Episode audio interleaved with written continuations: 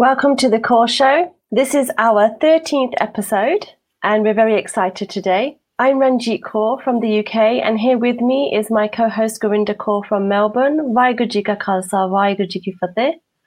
Waheguru Ji Ka Khalsa, Waheguru Ji Ki Fateh. Benji, how are you? I'm good, thank you. How are you? I'm good, thanks. It's great. So today's topic is human rights and women in politics. And our guest today is Alex Kaur Bhathal from Melbourne, Australia. And Alex works to change a community, aiming to make it a better place. She's a strong, effective leader, a person who wants to set the example of leading others and much more. So let's welcome our guest to the show and find out more. Welcome, Alex.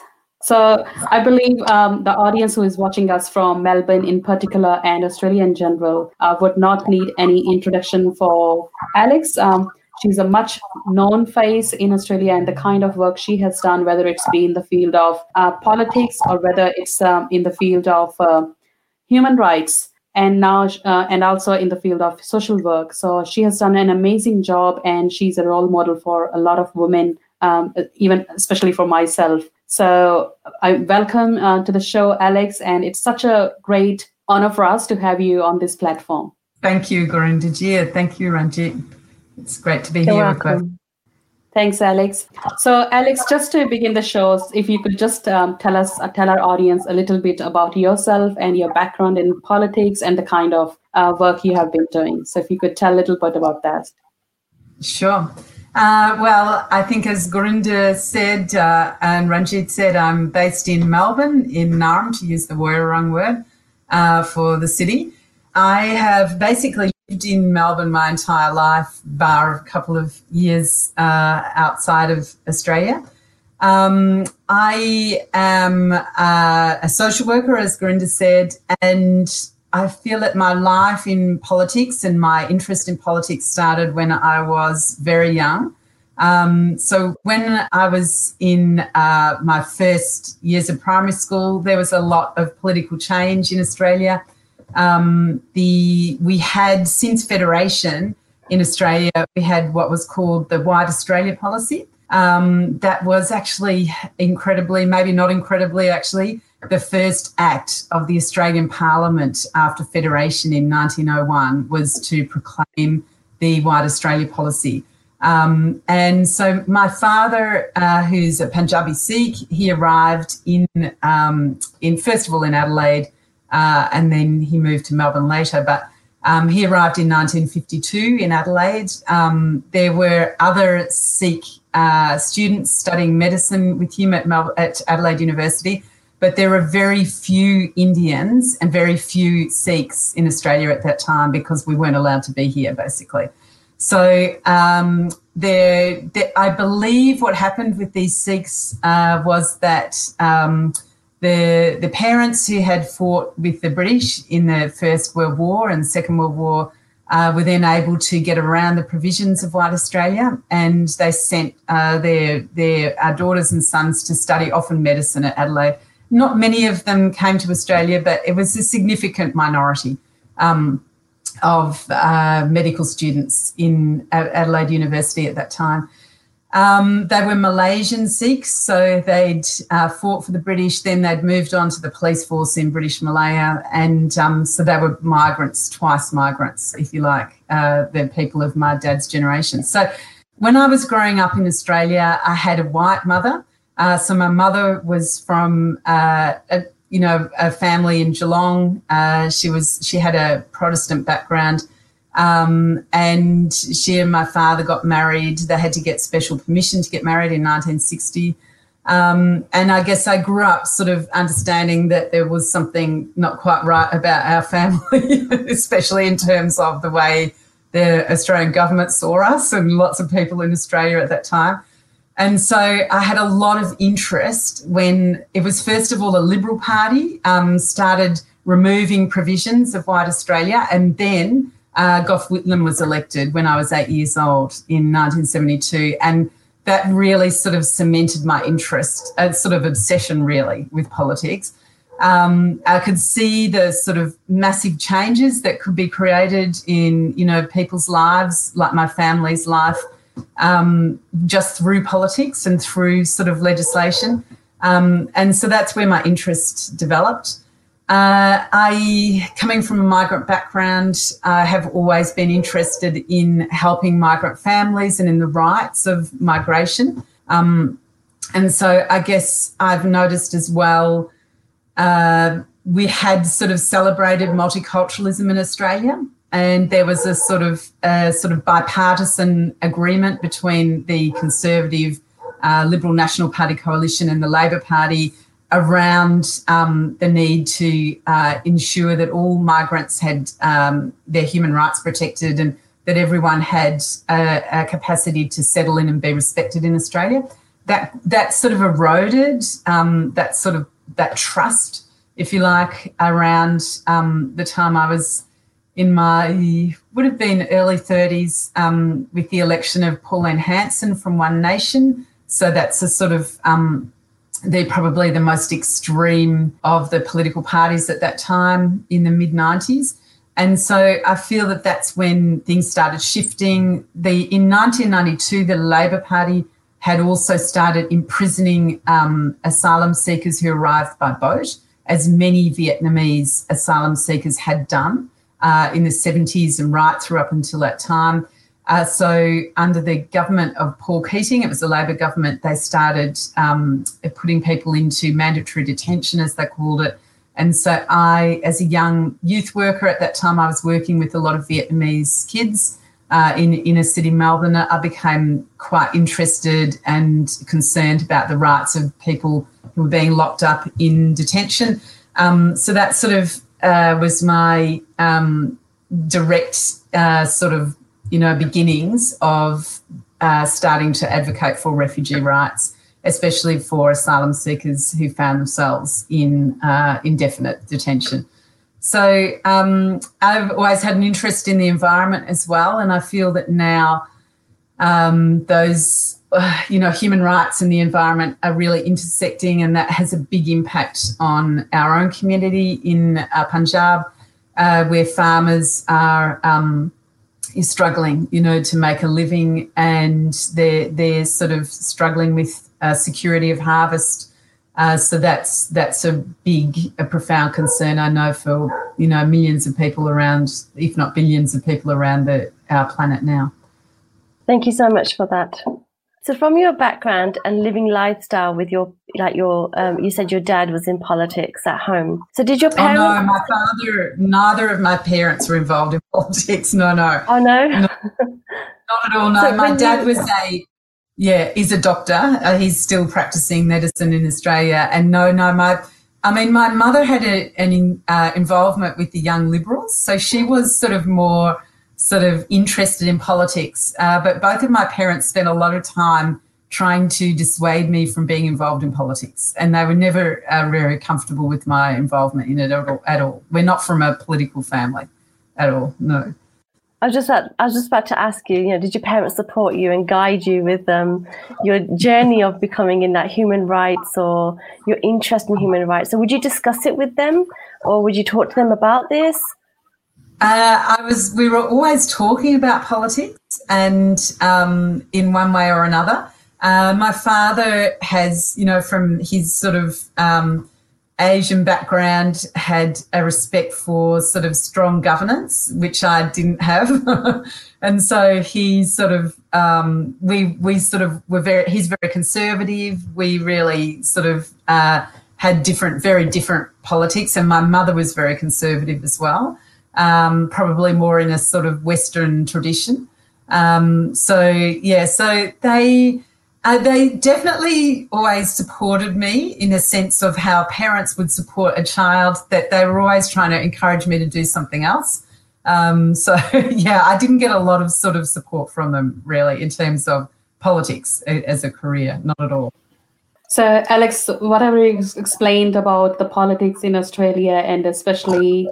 Uh, the work and how you have been involved with Vietnamese work and as a youth worker, it does seem you have spent a long time, you know, working with multicultural communities and being vocal for their rights and being in politics as well. Um, so just, just with politics, I know it's always a very strong decision when a woman steps into politics. And we have seen you since I came here. I remember I first came to uh, when Australia, and the first signboard of any elections I saw was yours. So probably okay. I was, so probably I was living in that area. I was living in Fairfield as my first home uh, in in in Melbourne, and that's where I saw one of uh, you know the election board. So I was very happy, excited to see like someone with a car name and uh, you know looking them stepping into politics. Um, so being a woman, I would like to know like what do you think are are the biggest challenges, and how like it. How equal, equal it is, like within uh, in Western Australia, sorry, in Australian culture. Like we often hear the stories, especially from India. Okay, the women are not met, much welcome, and there is a lot of racism in the politics as well. So I would like to know how this is in Australia and what has been your experience. Mm, yeah, uh, uh, there's a whole lot of sort of structural barriers, I think, to um, women being involved in politics. In I think, in particular, women of colour, so people from our backgrounds um, would, there there are a range of barriers. I feel like a, a, a sort of an important barrier, which I feel like a lot of people can understand, including men from our backgrounds as well, is that we're not from uh, self-promoting cultures. So um, I remember once going to my cousin's weddings in uh, Punjab, and you know, there's no such tradition of uh, that you have in the English cultures of people standing up and sort of giving long speeches, and uh, that would just be seen as being a bit odd. And so uh, there's we don't have that kind of culture. We come from a communal sort of culture uh, where people's collective rights are respected, and people, uh, you know, know to respect elders and uh, wisdom. And sort of collective wisdom. So I feel that um, that we struggle for that reason of sort of holding ourselves back and uh, feeling anxious often about public speaking. So I think that that sort of affects a lot of uh, South Asian women in particular. It's a shame because I think a lot of uh, South Asian women are extremely articulate, and also because we have, um, you know, because of British col- colonialism, we share um, sort of a political culture. And so, uh, and we we really, I uh, think India has been a great example of the strength of sort of um, Western style, Westminster style democracy, and the huge um, proliferation of N G Os and political activism generally in India is encouraging. So um, that's one barrier.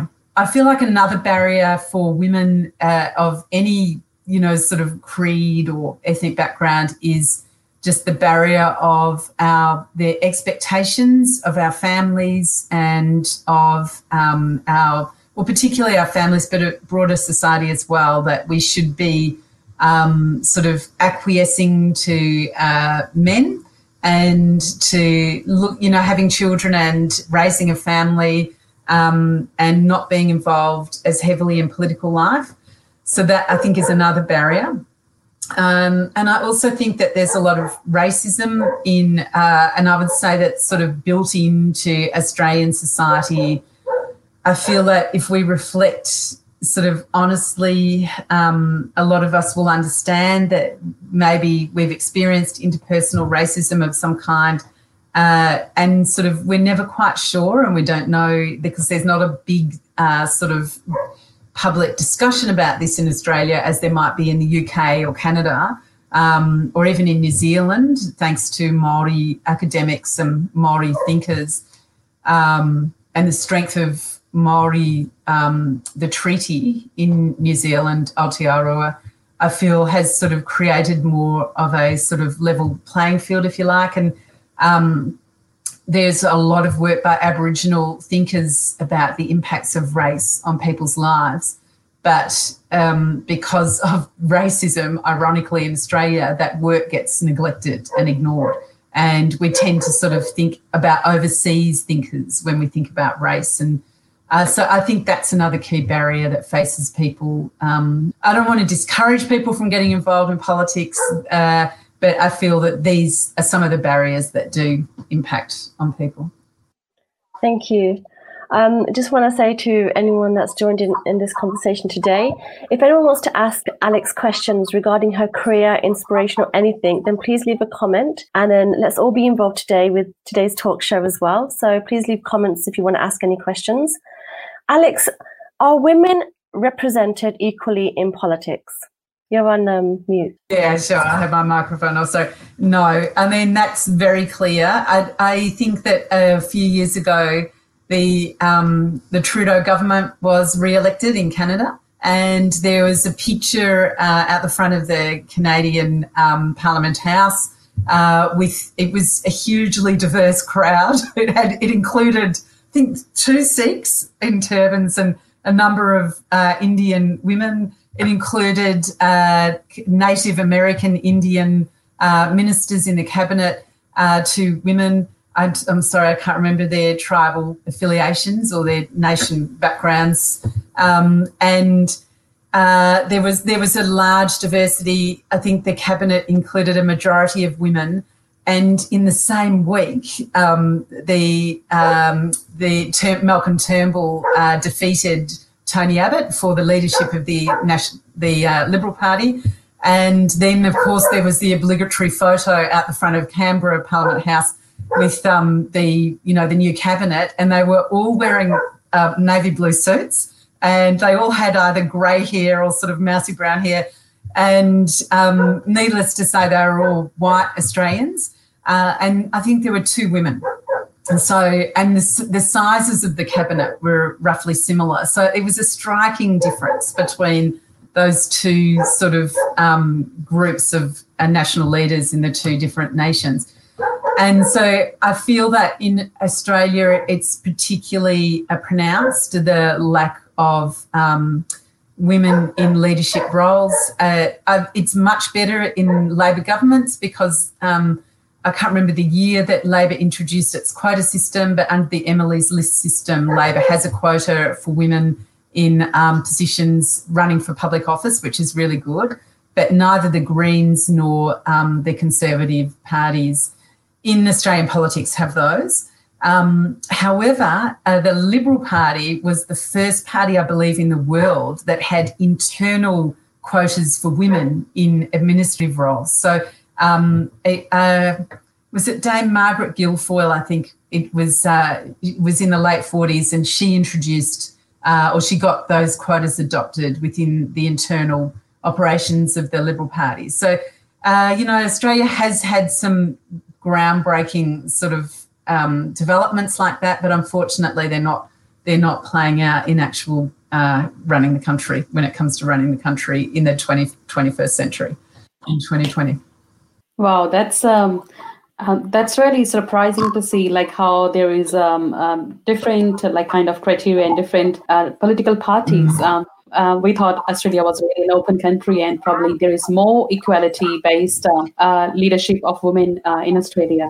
So what do you see as the challenges that women actually face to come on those leadership roles? Is that women are not willing, or they're not getting much uh, welcome from the male-dominant society? What's the reasons?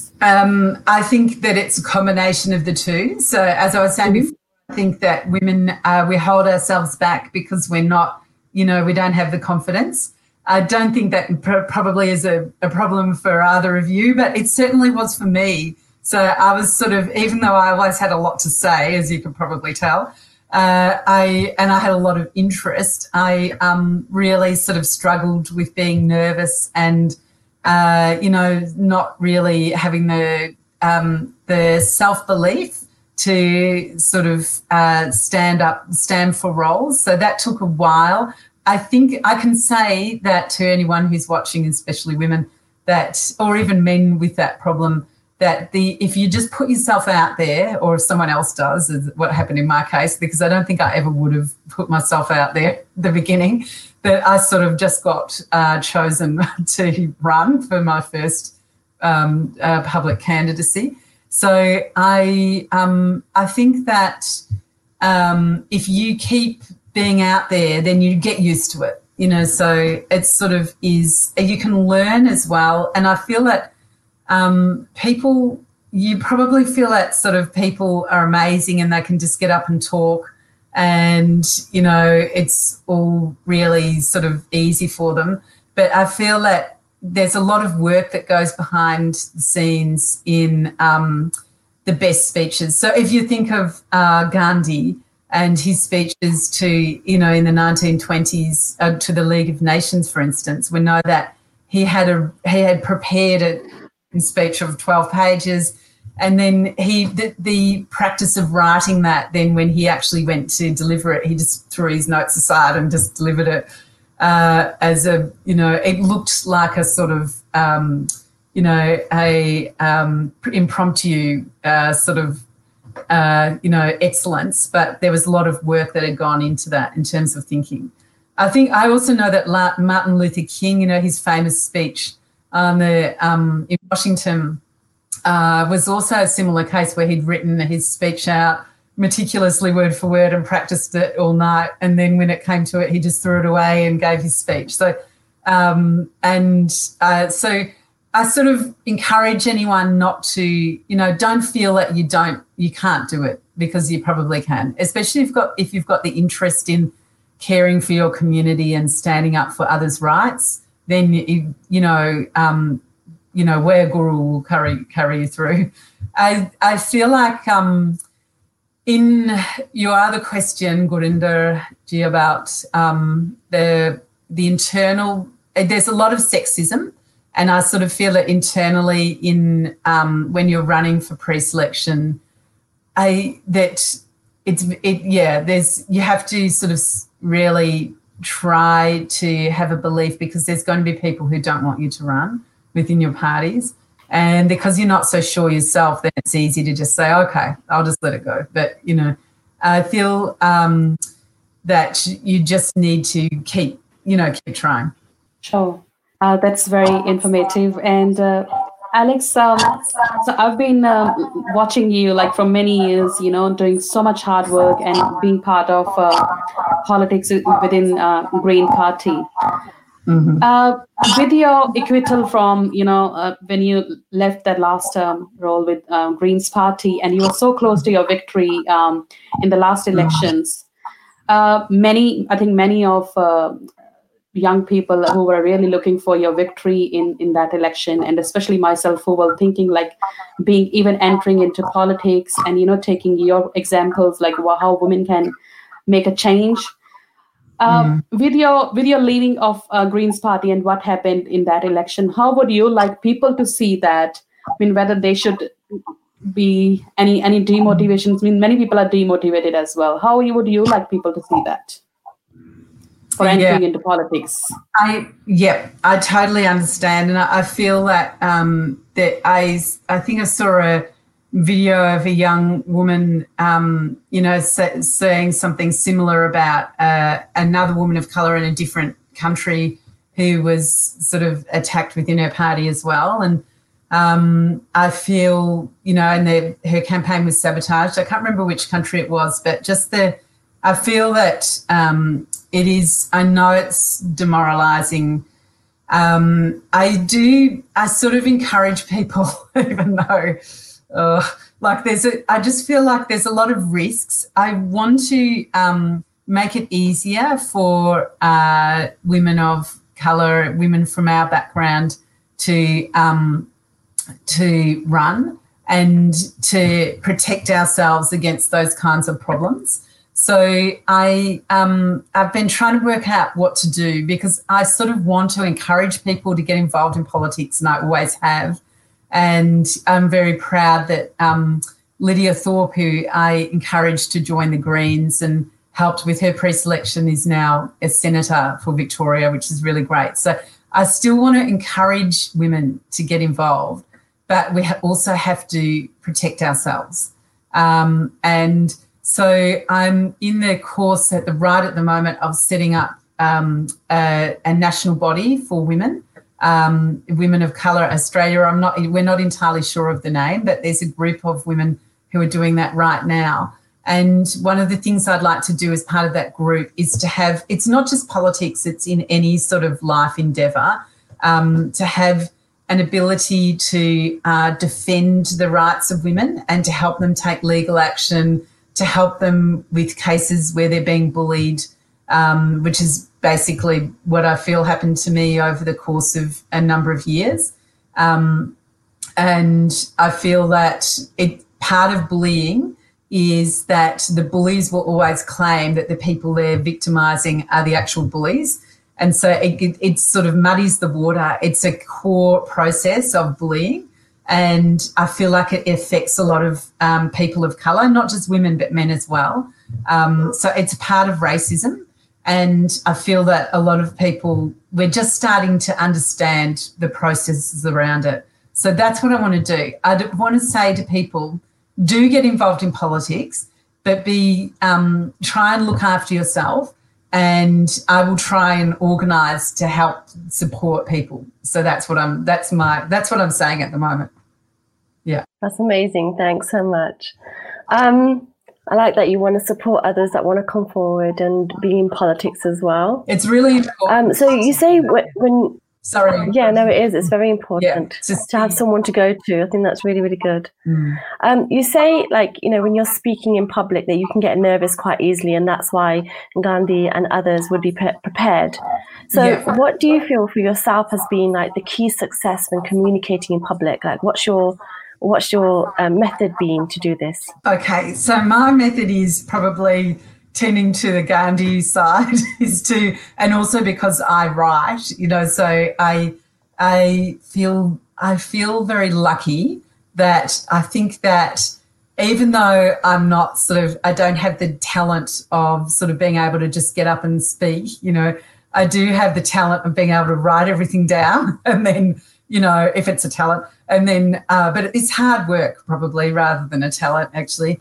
And then be able to um, just then I feel like once you write stuff down, then you can stand up. It's about preparation. So my advice to people is to prepare. So don't um, just turn up and sort of then get overwhelmed. There's some people who um, can do, can just turn up and they're so confident that they'll just be able to speak off the cuff. Um, I feel like that's relatively rare, as I said, especially in our culture.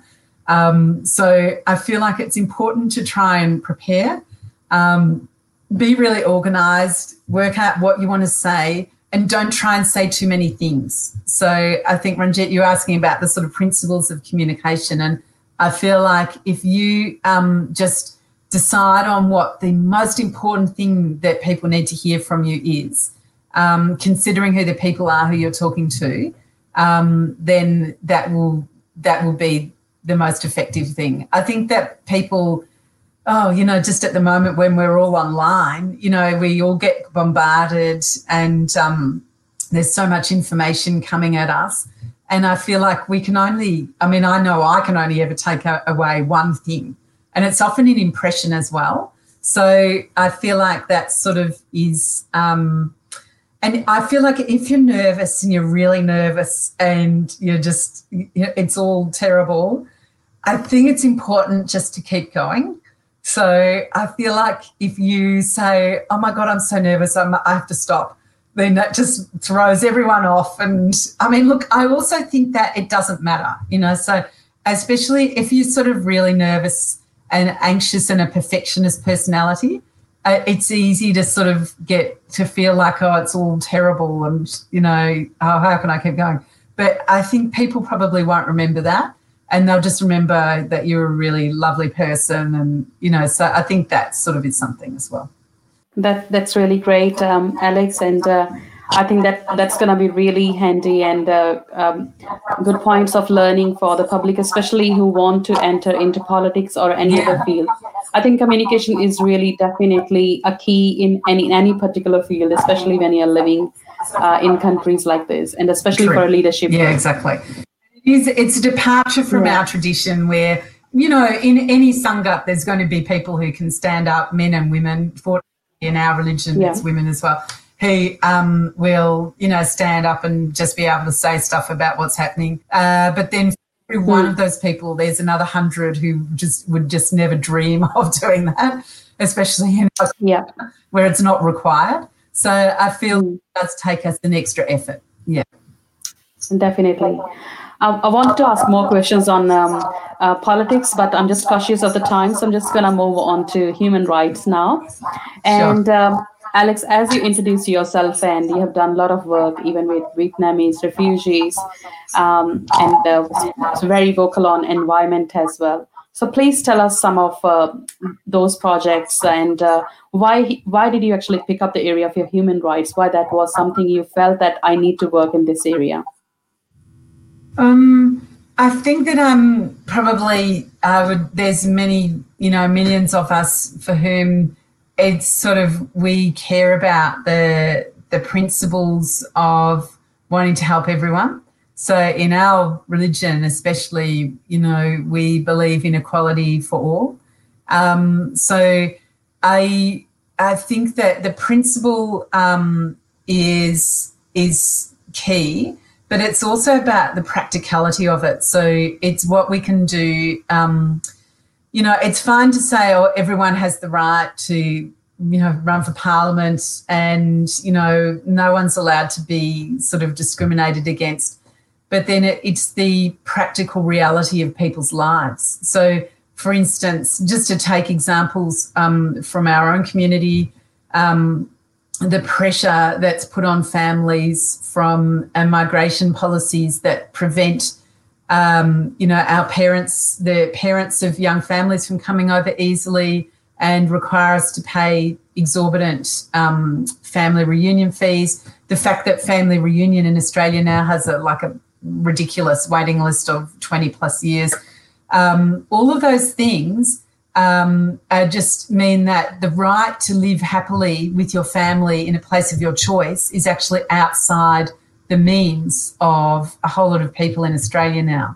And so while the government is pretending one thing, you know, and saying everyone's equal and everyone has equal rights, they're actually, on the other hand, passing all this legislation and laws, and I know it's happening in across the Anglosphere, the U K, you know, um, obviously in the United States, uh, Canada as well, um, and Aotearoa, New Zealand to a lesser extent, um, where, uh, you know, there's government policies are preventing the um, exercise of people, the realisation of people's human rights. So I feel that that is... Um, that if we are going to be activists for human rights, then we have to be practical. And so we have to help people when we see them in need. And that's always been a guiding principle. I'm sure it's shared by many people who are watching or listening tonight. In terms of environment, um, I've been, you know, talking about the fa- the farmers in Punjab with the failing harvests, but um, I really feel now we've got an urgent need to act on climate change.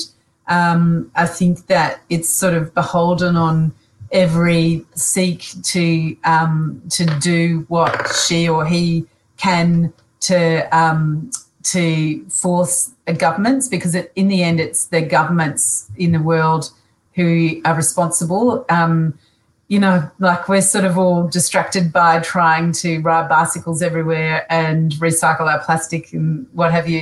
Uh, and actually that's just, you know, it's it's meaningless activity um, when there's this sort of constant production of plastics uh, for the for the other environmental crisis of our age, and uh, when we have um, completely overwhelming carbon emissions being emitted every day. So into the Earth's atmosphere. So I feel that um, the the what we can do for human rights is to put pressure on governments. Like that's the key thing, and to try and work out how you can do that within your own communities. That's that's very important.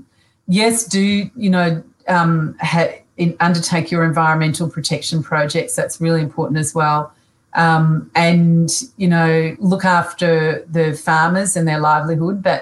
It's it's very important to put pressure on to the decision makers. They are brilliant points mentioned. Thank you so much. Um, I wanted to ask, how can we all play a part in, in improving human rights? Like, what's your suggestions? I think that we, as our religion has at its core, is to um, it's practical. You know, so we have the obligation to feed and welcome people.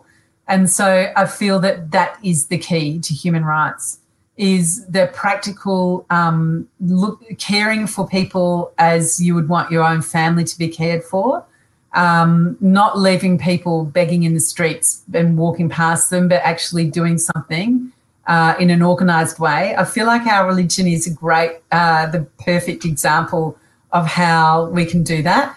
And, you know, in Australia, I feel like Everyone's there's a lot of fans for Sikhs now because um, in the bushfires and also when they're um, basically we've got these high-rise towers in in Melbourne, Ranjit, and uh, they the government, the state government of Victoria, which is the government that governs the area of Melbourne, the capital city, uh, locked a whole lot of people in down in the um, the high-rise flats. Uh, because the virus was getting a bit out of control in that area. Um, and that's because people in the flats uh, often rely on casual work and they have like three or four different jobs. And so they had to leave to make money. And that was within the rules. They, you know, that was that was fine to do that. But it put everyone at risk because of those sort of structural employment conditions. But it was the Sikhs who came and actually delivered the food. And and made and not just the Sikhs, actually, I should say, it was the Somali community as well uh, organised, and so there were these sort of combined efforts uh, by migrant communities, um, and so I feel that we're getting a rep a reputation for sort of practical human rights. So they're the sort I sort of feel like it's the foundation of our faith, and it's actually the answer. It's sort of just making sure that every single person in the world has enough money to live on and enough money to um, to feed themselves, uh, access to a world-class education and to world-class healthcare, and um, then that will sort of pretty much take care of itself. So that, for me, is an answer to uh, to human rights. Yeah. Thanks, Alex. And uh, that's absolutely right that... Uh, We come from a community, we come from a faith which believes in the well-being of all, Sarbatta Bala. And uh, I think that's a great, that's one of the greatest value that we can actually lead on to play an important part in human rights as well. Uh, so just uh, moving on from um, from the same perspective, um, we, we all know that the whole humanity at this time of uh, crisis, we're living in this coronavirus pandemic, and this is something we are all in together. And uh, and we know of the hardships and a uh, lot of challenges that uh, we are going through, even in Australia as as in other countries as well. And considering that you are the president of uh, um, Australian Association of Social Workers, I believe social workers have a great role to play at this time.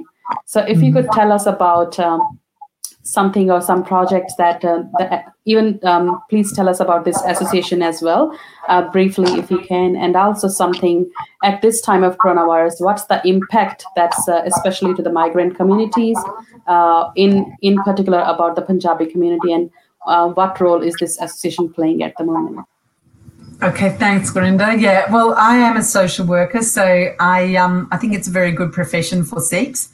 Um, so I think that um, probably most people watching will understand what we do as a profession. Um, but at the heart of our profession is uh, the, to pursue human rights and also social justice for everyone. So um, we uh, help people address the barriers to um, achieving what they want in life, and to addressing social problems. So that's the social in the in our um, in our occupation or our profession's name. And I'm the Victorian president of the a Victorian branch president of the Australian Association of Social Workers, which is the professional body for social workers in Australia. Um, social workers have been working uh, extremely hard through the pandemic. Um, so a lot of us are employed by government agencies, but also non-government bodies. And um, we've been doing everything we can to organise communities and help people uh, to make sure that they've got access to uh, health information um, and also, uh, you know, the necessities to make sure that they're safe during the pandemic, especially in the lockdown in Melbourne. Um, I feel, though, if I, I, if I have to be, if I'm going to be controversial, I would say that um, a lot of social workers come from migrant backgrounds, as you'd expect in a country like Australia, where, um, you know, there's a high proportion of people uh, from non-English speaking backgrounds who've migrated to Australia uh, in, in the last, um, especially in the last forty years.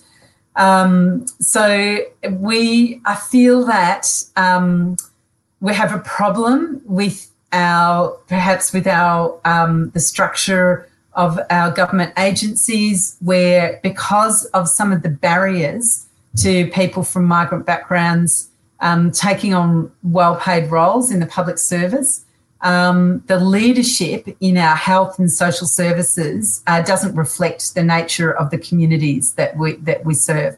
So we've got this problem now where um, the migrant communities have expertise and knowledge about what our um, our people need, and yet we don't have access to the decision making. So that has led to a lot of our communities being at risk.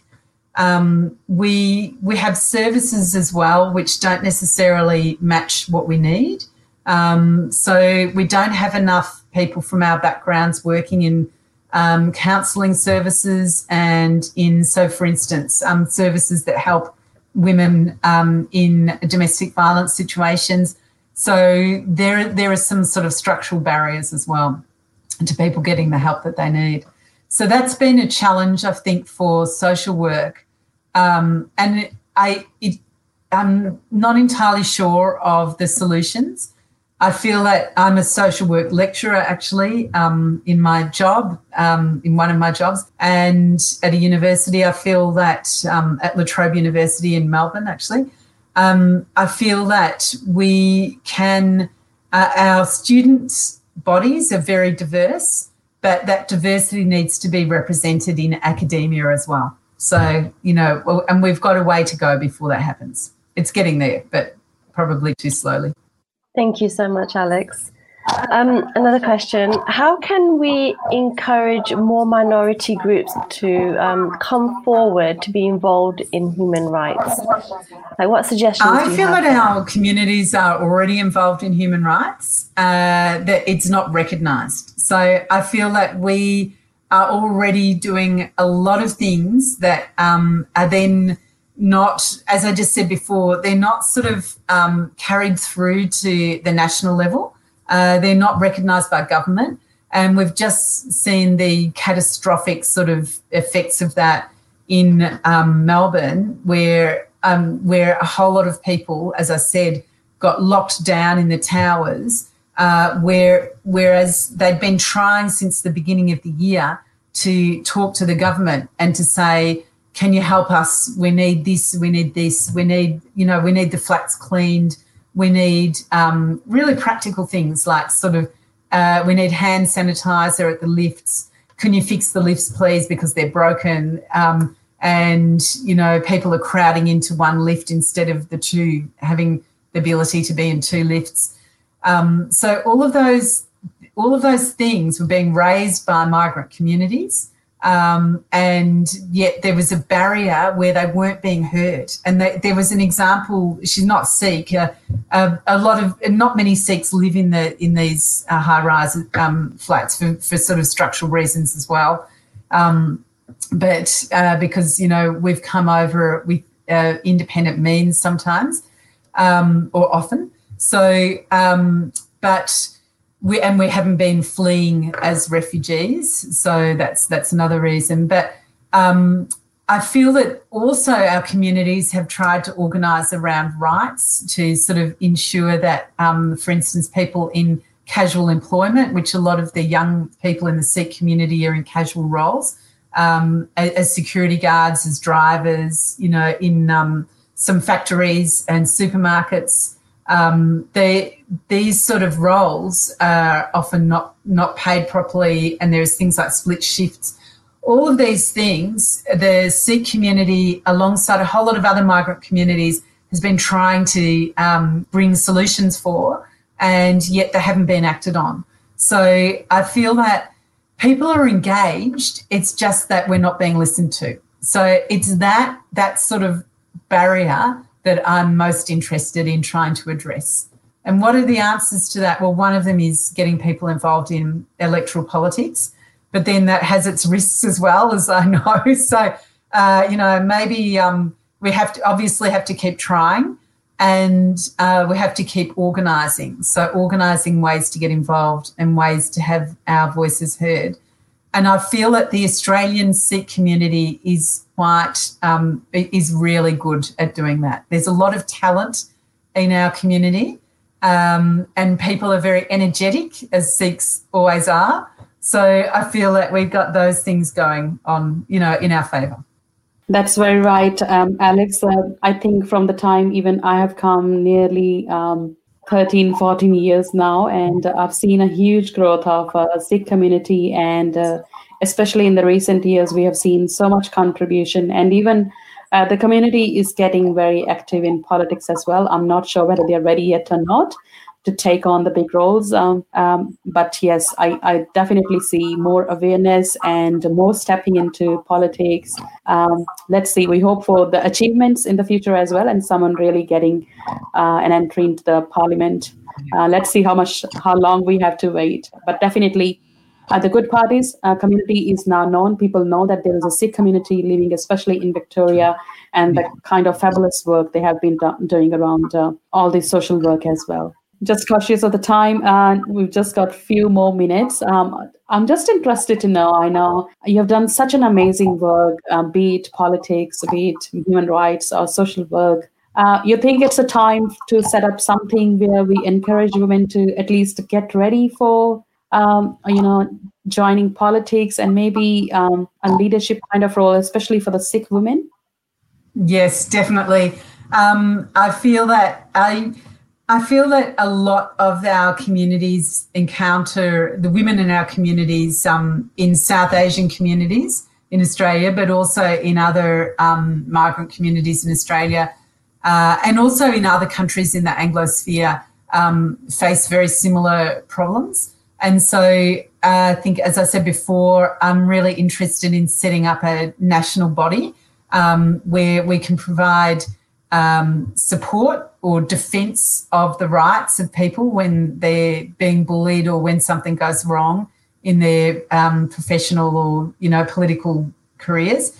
Um, also um, support for women and leadership training, definitely. So I would love to run um, sort of political school, politics school, and sort of talk with um, people about their ideas as well, about what they're doing in their communities, um help people learn the skills of communicating uh, with in the in mass public situations, uh, public speaking, um, and also sort of following your example, Gurinder and Ranjit, of, you know, working in uh, telecommunications and in the media. So I think that's really important as well. It's so good, so good to be on this show and to, you know, experience this. It's great.